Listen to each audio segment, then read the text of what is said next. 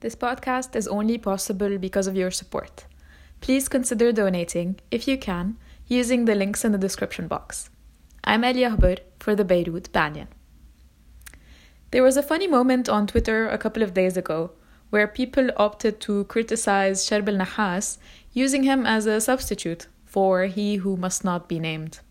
I'm very understanding of people's worries about free speech in Lebanon, as Dima Sadiq, among others, was just called in for questioning for inciting the working class, among others. No matter what you think about Dima, the plaintiff, or their political views, the working class has enough to be worked up about. A more hostile working environment for the media just doesn't help anyone's situation, really.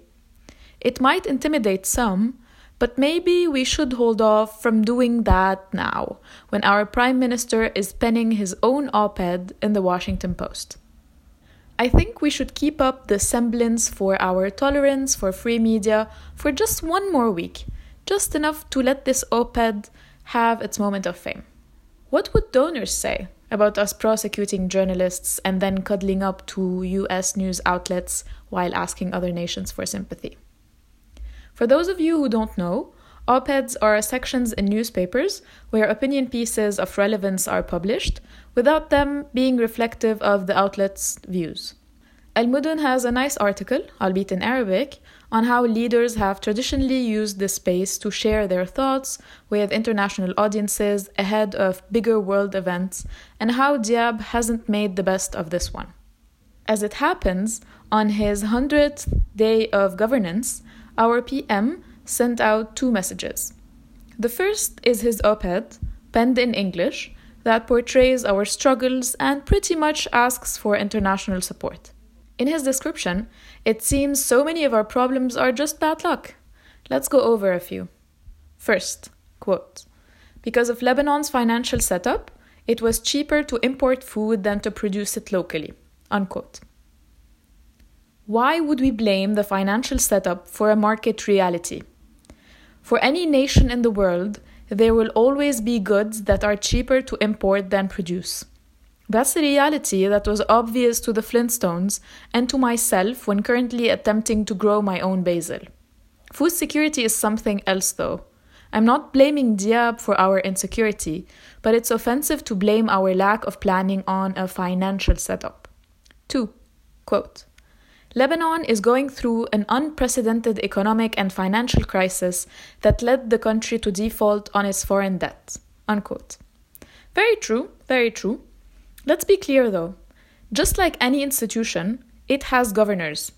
And just like we stopped bitching about school in general when we were teenagers and started complaining about specific teachers, we need to start treating Lebanon as such. It's not one big homogeneous blob that led us into a default, it's a pretty public list of names. Let's stop pretending a crisis led us into default and start reckoning with the fact that we're asking for international funds and lenience while we still have the same people in power. Third, quote, My government is taking important steps to address this dramatic situation.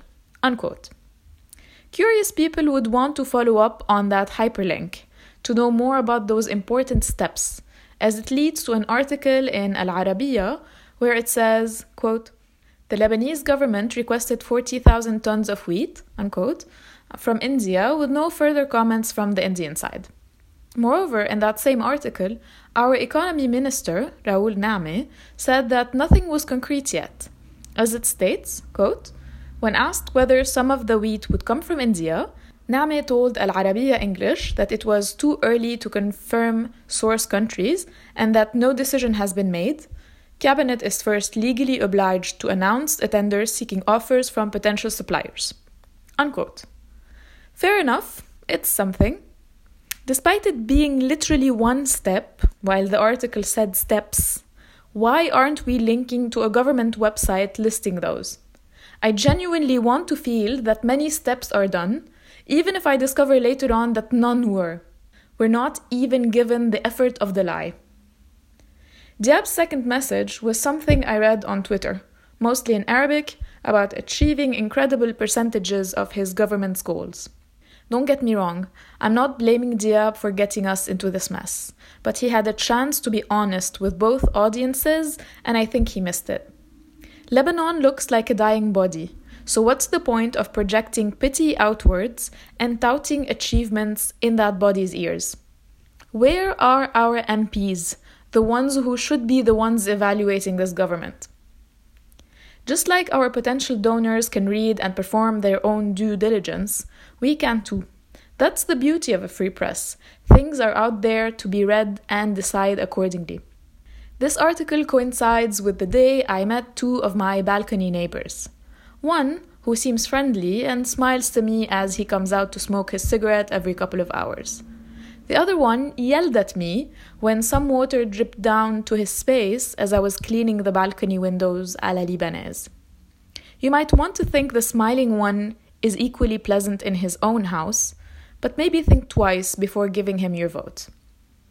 To end this show, I need to clarify that I'm not sidestepping the army incident that happened this week. Our medical personnel will be at the heart of our next episode, where I'll be talking to someone about how it's like being a Lebanese physician in COVID times. If you'd like to share your thoughts, just like my next guest, feel free to reach out and we can organize a chat. Let's keep talking. Elia Haber signing off for the Beirut Banyan.